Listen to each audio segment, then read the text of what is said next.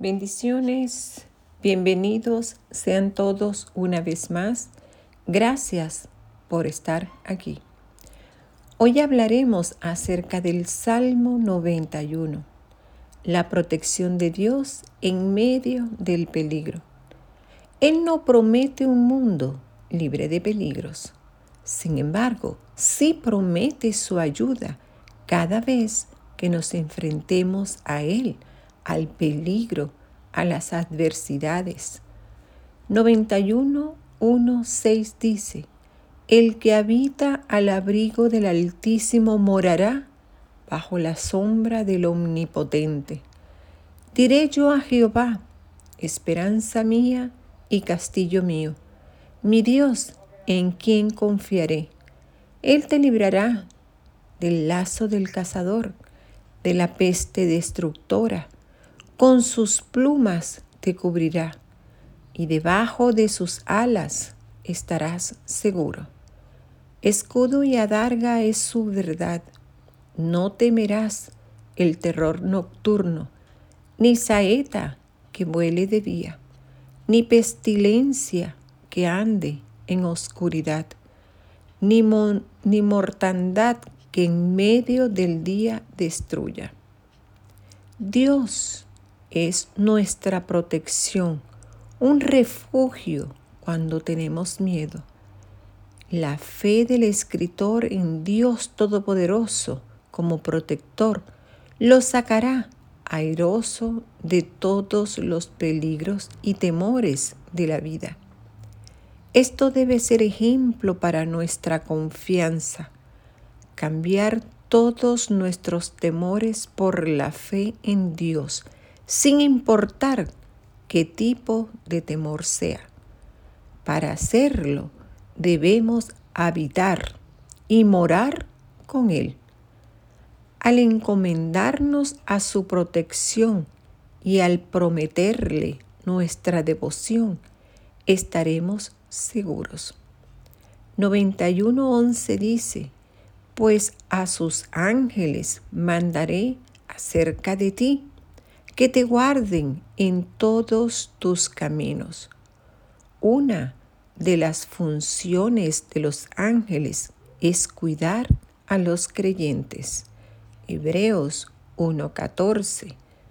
No son todos espíritus ministradores enviados para servicio a favor de los que serán herederos de la salvación?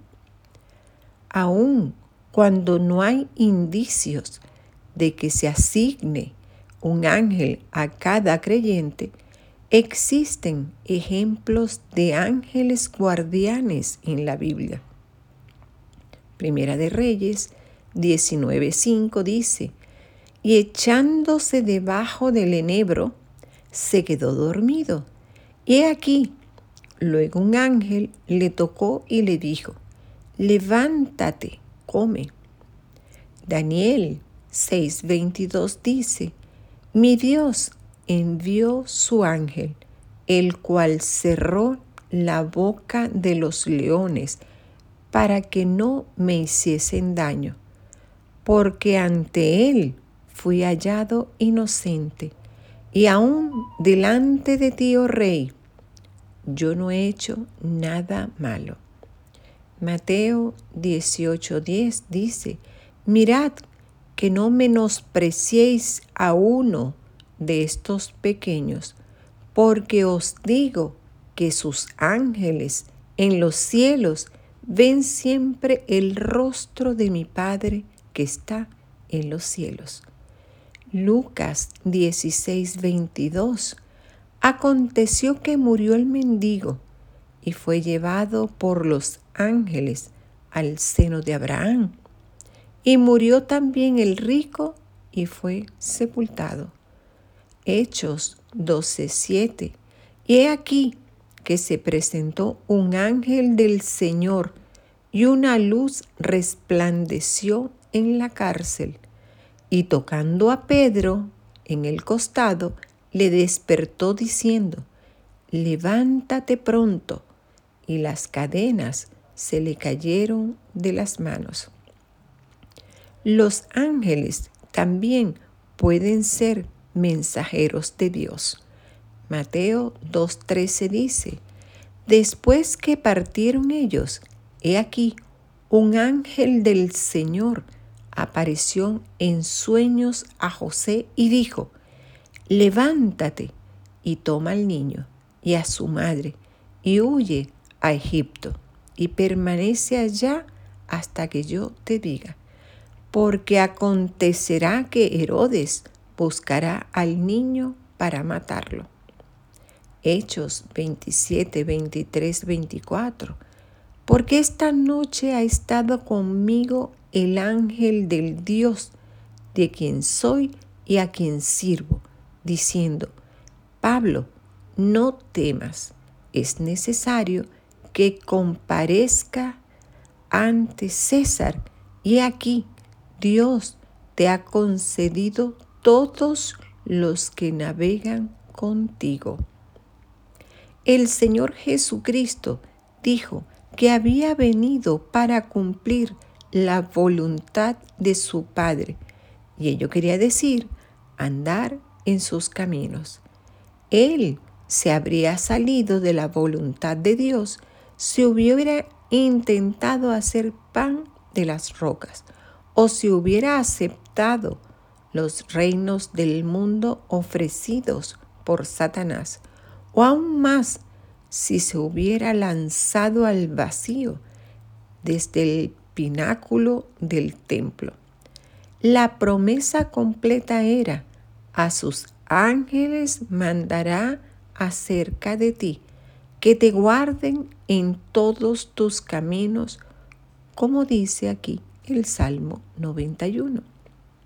Ahora, en el versículo 14 notamos que se repite dos veces la expresión por cuanto. Escuchemos lo que dicen los versículos 14 y 15. Por cuanto en mí ha puesto su amor, yo también lo libraré, lo pondré en alto, por cuanto ha conocido mi nombre. Me invocará y yo le responderé. Con él estaré yo en la angustia, lo libraré y lo glorificaré. El hombre perfecto estuvo entre los fauces de la muerte y él descendió a lo más profundo de este mundo, que era la muerte y la sepultura. Y fue librado en el tercer día cuando Dios le resucitó de entre los muertos y le dio a él la gloria. Aquí dice, le pondré en alto por cuanto ha conocido mi nombre. Conforta saber que Dios nos cuida en tiempos de gran angustia y temor. ¿Qué aprendemos de este salmo? Es el lugar más seguro para habitar. El que habita al abrigo del Altísimo se acoge a la sombra del Dios Todopoderoso. La confianza en Dios echa fuera el temor. No temerás el terror de la noche, ni la flecha que en el día vuela, ni la peste que acecha en las sombras, ni la plaga que destruye al mediodía. El que ama a Dios tiene estas promesas que incluye la liberación, un lugar de seguridad que es en lo alto, respuesta a sus oraciones, comunión con Dios, su presencia en tiempos de angustia, la gloria de Dios, larga vida y entendimiento de su salvación. Él cumple sus promesas, nada me faltará. Tú decides si vives bajo la protección de Dios, cuando Él dice, yo lo libraré porque Él se acoge a mí, lo protegeré porque reconoce mi nombre. Bendiciones.